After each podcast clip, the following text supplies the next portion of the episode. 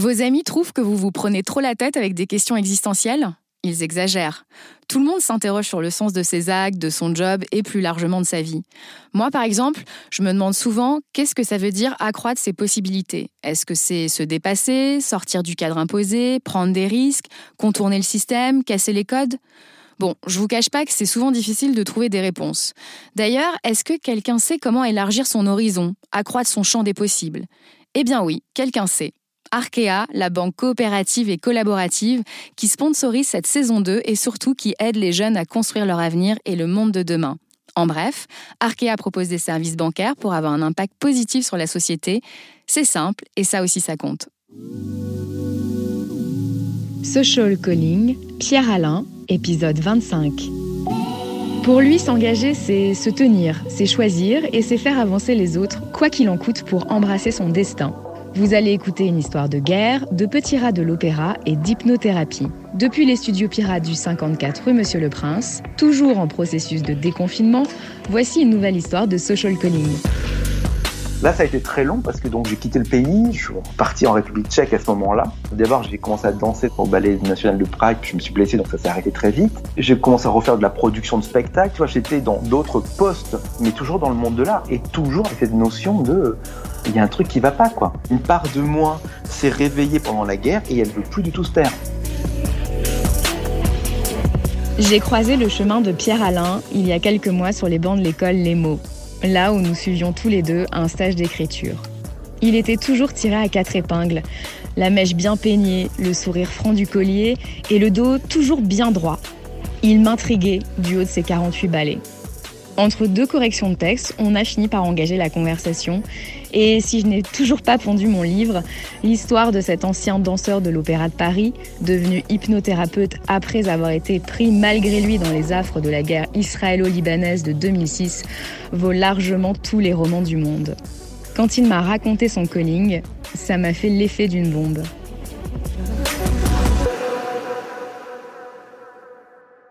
Je venais de finir le gala on refaisait les inscriptions pour l'année suivante, qui était plutôt un, gros succès.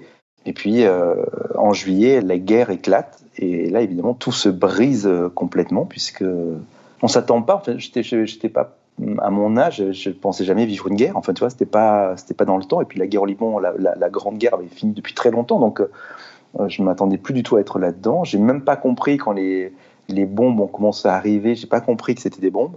J'ai cru que c'était des feux d'artifice au départ. Les Libanais adorent les feux d'artifice, donc euh, c'est très beau, hein, les bombes la nuit qui tombent. Mais ça m'a pris un moment de comprendre que les feux d'artifice ne montaient pas, mais qu'ils descendaient en fait. Je n'ai commencé à me rendre compte de ça que quand les odeurs, tu sais, les odeurs, quand les immeubles sont détruits, les caves, les odeurs d'enfermement, etc., certainement de destruction, ont commencé à nous euh, agresser les narines en fait. C'est là que je me suis dit, il y a un truc qui n'est pas clair, mon cerveau a switché et j'ai vu les bombes qui tombaient. Et je me suis dit, il y a un truc qui ne va pas. Il y a eu un moment de stupéfaction pendant euh, quelques heures. Les premières six heures, je crois qu'on était fixés, focalisés sur Al Jazeera, à regarder la télé en permanence. Euh, alors c'était rigolo parce que tu voyais dans l'écran ce que tu voyais euh, en live sur ta terrasse, donc c'était assez particulier. Et puis, on a commencé à s'organiser, on a commencé à se rendre compte qu'on était en rentré en guerre, on a commencé à se rendre compte, tu t'adaptes très vite, hein, c'est marrant, on a fait un dernier dîner avec des gens de l'ambassade, parce que dans mon école, il y avait beaucoup de Français expatriés, donc la fille euh, du bras droit de l'ambassadeur, etc., Donc on était tous là. Ils ont commencé à parler des évacuations. Et moi, j'ai dit, bah non, en fait, je ne vais pas partir. Pourquoi? Bah, Parce qu'on ne part pas d'un pays qui t'a accueilli, parce qu'on ne quitte pas ses amis à ce moment-là, parce que, euh, euh tu vois, la question ne se posait même pas. Alors peut-être que parce que j'avais pas d'enfants, mais à un moment donné, je vivais au Liban, je travaillais au Liban, je, je gagne l'argent au Liban. Et d'un coup, au moment où ça va pas, bah, tu te barres pas, en fait, tu restes. T'assumes. Et du coup, j'ai décidé de choisir de rester. Très rapidement, je me suis rapproché de l'ambassade pour euh, me porter bénévole. Et à partir de là, il me restait plus qu'à continuer à faire danser les gens, parce que c'était important pour moi que les enfants continuent à danser. Personne ne peut décider pour eux de leur destin à part eux. Donc moi, je leur avais dit, l'école sera ouverte tous les après-midi, venez. Alors des fois, il y avait 20 personnes, des fois, il y en avait deux, hein, suivant l'amplification des bombardements. Et le matin, toute la journée, on évacuait les gens qui arrivaient et on s'était... Euh, super organisé. Et moi, je me suis retrouvé euh, à accueillir les gens pour les, les mettre en rang et, organiser les départs. À l'époque, c'est quoi ton rapport à l'engagement? À part le mien, aucun. Moi, je suis un artiste, donc à la base, j'étais centré sur mon nombril et la seule chose qui était importante, c'était moi. Tu vois, c'est horrible de dire ça comme ça, mais euh, quand tu es danseur, tu t'occupes de ton poids, de ta danse, de, de ton costume. Et, et à un moment donné, je me suis retrouvé avec une dame qui était française, donc qui habitait Polyban, qui était là pour les vacances, qui avait un enfant handicapé. Elle n'a pas été prise en charge tout de suite parce qu'il y a eu des passes droits. Ce que je trouve ça abominable. Donc on a fait passer des gens comme ce grand sportif qui était quand même plus en forme, qui ne risquait rien, qui était un homme d'un âge très correct, etc à la place de ces gens. Du coup, ça m'a beaucoup, beaucoup heurté. Je crois que c'est là que l'engagement a commencé, parce que je me suis battu en me disant, mais je vais vous faire partir. Euh, et donc, je me suis engagé et je me suis battu pour qu'elle parte sur le deuxième bateau. Là, je me suis dit, un truc, il faut aider ces gens-là à partir, en fait. Alors, pour la petite histoire, c'est rigolo, mais je l'ai revue, cette femme-là, par hasard, au Louvre un jour. Ah ouais? Sur euh, la descente des escaliers de la victoire de Samothrace. Et sa gamine m'avait sauté dans le cou euh, à ce moment-là, parce que il y avait un vrai remerciement, alors que c'était vraiment la moindre des choses de faire ça. Pour le coup, ça a été une très belle histoire, cette famille-là. Est-ce que tu étais préparé à ce que tu allais voir euh, et vivre pendant cette guerre? Alors, je pense que la danse m'a préparé à beaucoup de choses.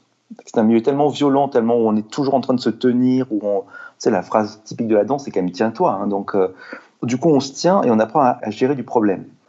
Donc non, je n'étais pas préparé, mais j'avais un mental qui fait qu'on ne s'écroule pas en fait. Et puis parce que je pense que j'ai des parents qui m'ont aussi appris à, à gérer les situations, de pas rester figé dans quelque chose, de choisir et de décider. Donc ça m'a permis de euh, de pas être préparé, mais en tout cas de pas subir.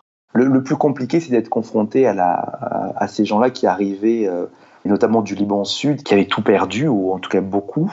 Quand c'était que du matériel, des maisons, euh, à la limite c'était tolérable, mais quand tu avais de la famille aussi qui était morte euh, ou qui étaient restés dans les décombres des bombardements et choses comme ça, c'était juste insupportable. Ils arrivaient des fois avec la tenue avec laquelle ils étaient partis, euh, une main devant, une main derrière. Et cette dame était en, euh, s'était enregistrée et je la voyais, euh, il y avait sa petite gamine qui devait avoir, je sais pas, 5-6 ans, je pense, et qui regardait vraiment vers l'entrée du collège et la dame qui bougeait pas. Et quand je suis allé voir la petite fille, elle me disait qu'elle avançait pas parce qu'elle attendait sa téta, donc sa grand-mère et son papa. Et le temps a passé, le temps a passé, le temps a passé. Elles ne bougeaient pas toutes les deux. Je suis allé dire à cette dame, donnez-moi le nom de votre mari et de sa maman.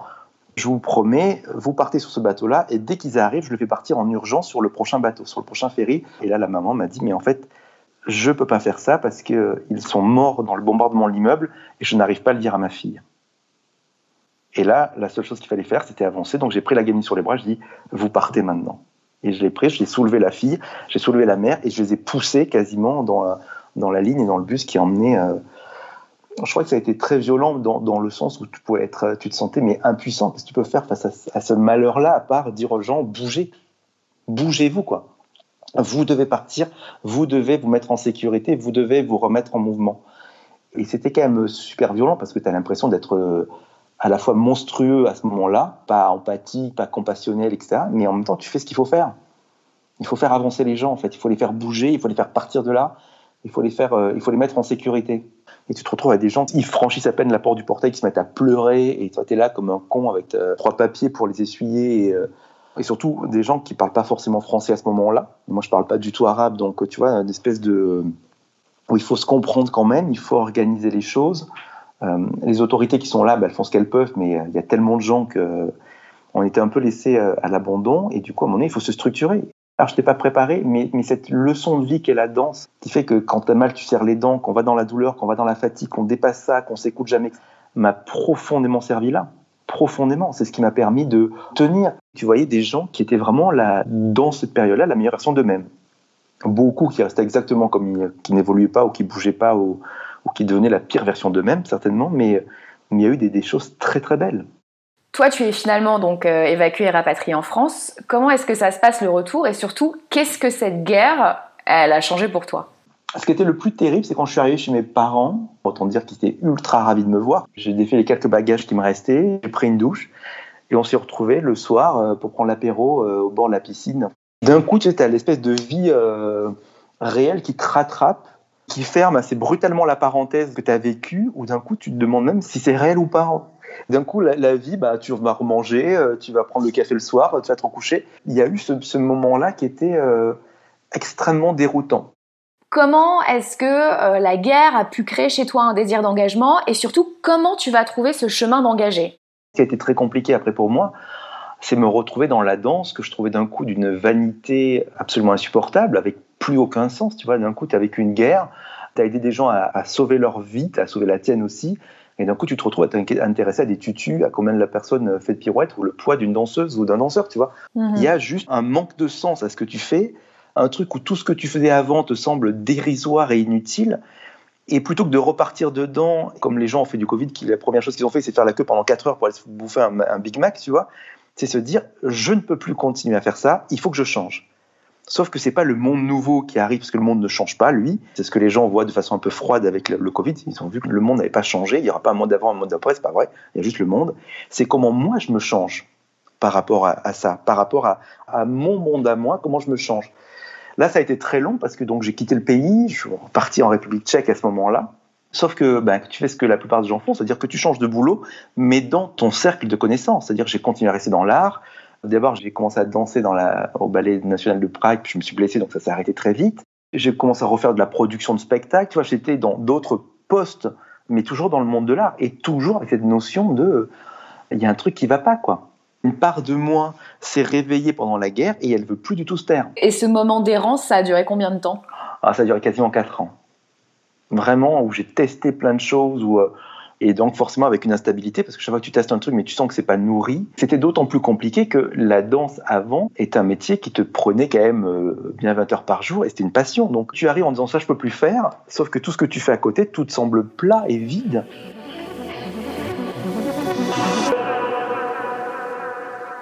Comment ça s'est passé ton calling? J'avais repris euh, des études de politique culturelle de la ville. Je voulais faire de la politique, tu vois. Enfin, je m'étais euh, dans l'engagement, je m'étais dit l'engagement politique, tu vois. Je me, voyais, je bien ministre de la culture. Je me suis dit, ce sera tellement chic. Euh, enfin, je m'étais fait tout un petit, un petit truc comme ça. Un matin, je me retrouve devant mes, mes cahiers avec mon café euh, en main et je me dis, non, je vais faire de l'hypnose. Ça m'est tombé dessus, mais euh, comme une évidence, tu vois. Donc, quand j'en ai parlé aux gens autour de moi, comme ça faisait juste 4 ans que je passais mon temps à changer de boulot tous les deux mois, tu vois, en train de me dire, ah, c'est ça que je veux, c'est ça que je veux, c'est ça que je veux. Les gens disent, ouais, encore une lubie euh, à la Pérez, donc euh, ça va y passer, tu vois. et du coup, j'ai vu les écoles qu'il y avait sur Paname. Il y en a une qui m'a semblé la plus éthique et qui correspondait le plus à mes valeurs. Et qu'un jour plus tard, je m'y engageais. Je me suis trouvé à ma place très rapidement. C'était exactement là où je devais être, ce que je devais faire, euh, que ce média-là d'accompagnement thérapeutique était le bon pour moi c'est pas forcément le meilleur par rapport à tous les autres, c'est que c'est celui qui vibre en moi. Toi, je vais faire un mauvais parallèle, c'est comme les voyants. Il y en a qui ont besoin d'une boule de cristal, d'autres ont besoin d'un marque de café, d'autres ont besoin de leur tarot, et c'est qu'un média en fait. Pour moi, l'hypnose, a été le média, mais qui fonctionne très bien par rapport à mes intelligences, et qui a fait euh, flash tout de suite. C'est marrant parce que j'ai retrouvé dans l'hypnose beaucoup, beaucoup de choses de la danse. Par exemple? De la tenue, parce que pour moi, l'hypnose, c'est que du travail, du travail, du travail. C'est un art, donc ça mérite euh, une immense maîtrise technique. Donc il faut le bosser. Euh, le fait d'arriver à, comprendre ce que l'autre dit sans le dire. Alors il y a deux plans danse pour ça. Il y a quand tu danses avec une partenaire où dans tes mains tu dois comprendre si elle est en équilibre, si elle est à l'aise ou si elle n'est pas du tout euh, bien placée sur sa pointe, si tu la portes correctement, si c'est son moment, etc. Donc c'est quelque chose de très instinctif qui s'apprend et en même temps de lui créer un message sans voix dans tes mains, dans ton contact, dans ton regard, de lui dire ok c'est bon, je suis prêt, tu peux te lancer ou non, attends encore un peu, etc. Donc il y a déjà ce langage-là, ce langage du corps que les danseurs développent particulièrement, et je pense certainement les danseurs masculins encore plus, parce que c'est eux qui sont les partenaires, donc ils portent toujours leurs partenaires, donc ils doivent vraiment être attentifs au moindre micro-mouvement de, de ta partenaire pour savoir si elle est bien, si elle n'est pas bien. Tu vois, la moindre crispation dans le regard, tu sais si la fille est en équilibre ou pas. Quoi. La moindre sensation dans ta main où tu sens que le muscle se crispe, tu sais que c'est plus bon. Donc je pense qu'on est très attentif à ça, et ça en, hypnose, il faut être extrêmement attentif à l'autre, s'intéresser vraiment à l'autre. Et la deuxième chose, c'est, euh, tu vois, que par exemple, quand je travaillais euh, avec des chorégraphes qui étaient très âgés, au bout d'un moment, ils ne bougent plus. Hein. Tu vois, ils sont comme ça, ils te font des mouvements avec les, les, les doigts comme ça. Et toi, tu dois comprendre ce qu'ils veulent que tu sois. Donc en fait, il faut que tu arrives à rentrer dans leur projection pour devenir, non pas ce que toi tu veux ou ce que toi tu crois que tu as envie d'être, mais ce que lui rêve que tu sois. Et ça, c'est extrêmement important dans le processus d'accompagnement en hypnose, parce qu'à un moment donné, il faut aller tout à côté de la personne, se mettre vraiment dans son univers, là où elle est dans sa douleur, là où elle est dans sa difficulté, là où elle est dans son isolement, et incarner son besoin.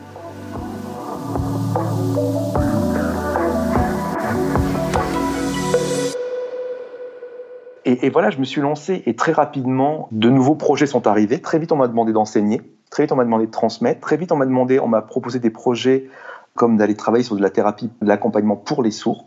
Et comme je vivais encore, tu vois, entre Paris et Beyrouth pendant quelques années encore, je me suis dit, mais en fait, je ne peux pas avoir habité au Liban, je ne peux pas avoir ce savoir-là sans aider une population que j'adore et qui m'a soutenu. Parce que quand je suis revenu au Liban, donc après la guerre que je suis revenu, mon école a quasiment. Euh, le nombre d'élèves a été multiplié par 5 parce que les Libanais, comme j'étais pas parti, que j'avais aidé, etc., par reconnaissance, m'envoyaient des élèves. Donc, au bout tu pars pas. Tu vois et donc, je me suis retrouvé à gérer, parce qu'il y avait beaucoup, euh, enfin, tout est toujours relatif, mais ici, beaucoup trop de toute façon d'attentats. Et régulièrement, j'allais sur le terrain pour aider les gens en hypnose. Donc j'ai développé toute une part d'hypnose d'urgence, du terrain quand ça va pas bien du tout et que bah, il faut bien faire les choses. Quand une personne est sous les décombres, il faut bien la gérer pendant que les pompiers euh, puissent la, délivrer, etc. Et je le retrouve à Paris sur des cas de viol. Je reçois régulièrement des militaires qui vivent des choses absolument atroces. Enfin, toutes ces difficultés-là sont nées finalement de l'hypnose faite sur le terrain à Beyrouth. Donc après ton premier calling en 2010, tu en as un second en 2014. C'est un peu un double effet qui se coule. Est-ce que tu peux nous raconter? C'est-à-dire qu'à un moment donné, ok, j'avais un cabinet, ok, ça fonctionnait bien, euh, sauf que moi, j'ai été élevé dans une famille où on nous disait que vous recevez beaucoup, il faut donner beaucoup. Et donc, du coup, pour moi, dans ce que je recevais, j'étais très bien payé, etc., mais il n'y avait pas ce redon-là. Et donc, je me suis dit, il y a un moment donné où il y a quand même des gens qui souffrent profondément en France, mais qui n'ont pas les moyens de se payer des séances d'accompagnement en cabinet. Et en même temps, il ne faut pas que je me mette en danger financièrement. Et en même temps, euh, il y a plein de gens, parce que moi j'enseignais, et il y avait plein de gens qui se sentaient, mais euh, une fois qu'ils étaient diplômés, ils étaient tu vois, jetés dans le bain en disant. Et, et, du coup, il manquait cet effet de compagnonnage. Et donc, j'ai créé une association qui s'appelle les Hypnos du Cœur, qui est une association qui a euh, vraiment cette idée d'aller accompagner tous ceux qui étaient SDF, chômeurs et très petits salaires dans des accompagnements en hypnose pour les aider à vaincre les difficultés avec une thématique qui était l'aide au retour à l'emploi. Tu vraiment très clairement posé là-dessus, même si dans l'aide au retour à l'emploi, bah, tu dois gérer le deuil, tu dois gérer euh, le manque de confiance en soi. Enfin, c'était très vaste, ce qui t'empêche de retourner au travail. Et c'était très important pour moi parce que je me dis, cette population-là, c'est injuste qu'elle n'ait pas accès à nos cabinets. En même temps, on peut pas, euh, quand tu as un cabinet à Paris qui coûte euh, ce que coûte un cabinet plus les charges, etc., ça, tu peux faire du bénévolat en permanence, sinon tu meurs. Donc c'était important d'avoir un moment où on puisse vraiment avoir des gens qui soient recueillis et accueillis là-dessus. Tous les praticiens que j'ai engagés aux Hypnos du Cœur sont des bénévoles, mais ils reçoivent en échange comme salaire une supervision permanente et une formation continue. Tout est gagnant-gagnant, puisqu'effectivement les gens qui viennent chez nous payent très peu. La séance est à 10 euros, mais s'ils ne peuvent pas payer, ils payent 1 euro, on s'en fiche, mais tous les bénéfices de l'association sont reversés à une autre association comme ça, même les plus pauvres participent finalement à un effort de solidarité nationale. Je rebondis sur quelque chose euh, que tu as dit tout à l'heure, que j'ai trouvé euh, tout à fait intéressant quand on parle de la notion d'engagement, puisque aujourd'hui euh, on est dans une société qui essaye d'évoluer vers cette notion d'engagement, vers cette notion de trouver du sens à ce qu'on fait, à ce qu'on vit.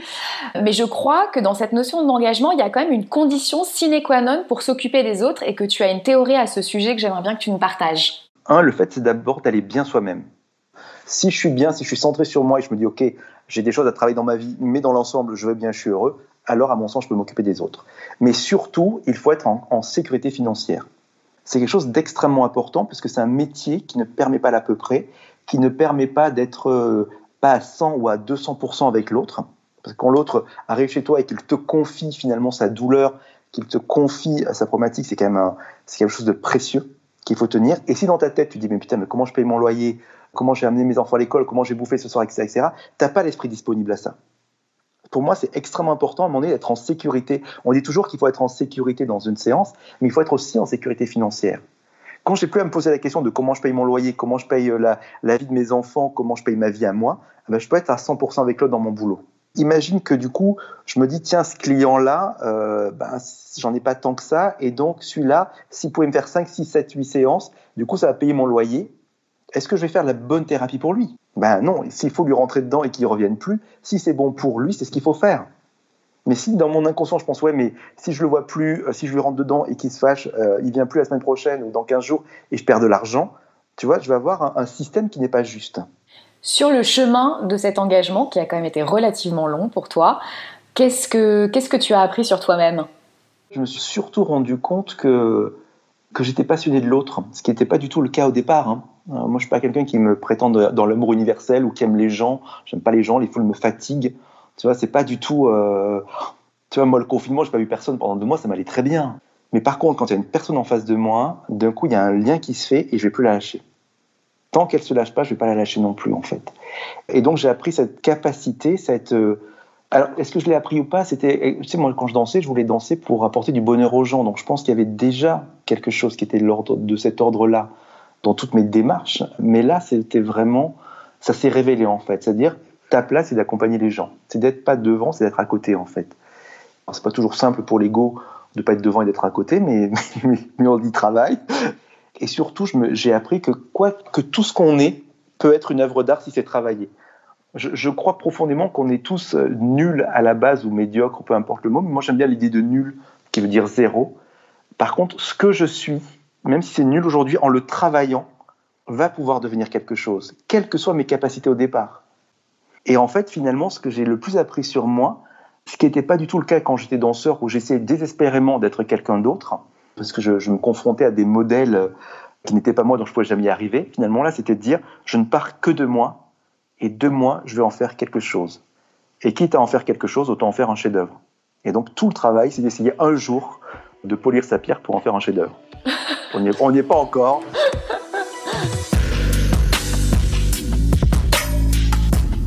C'était donc le 25e épisode de Social Calling. Si vous avez envie de soutenir les hypnos du cœur ou de vous essayer à une séance d'hypnothérapie, vous pouvez contacter Pierre Alain sur le site hypnoducœur.com, hypno avec un S.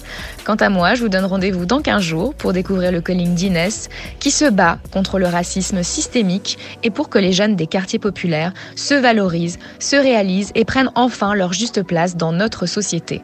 Je compte sur vous pour continuer à partager le podcast sur les réseaux sociaux. Continuez à m'écrire à l'adresse callingsocial@gmail.com. Vos messages sont précieux. Je vous embrasse, chers auditeurs. À dans 15 jours.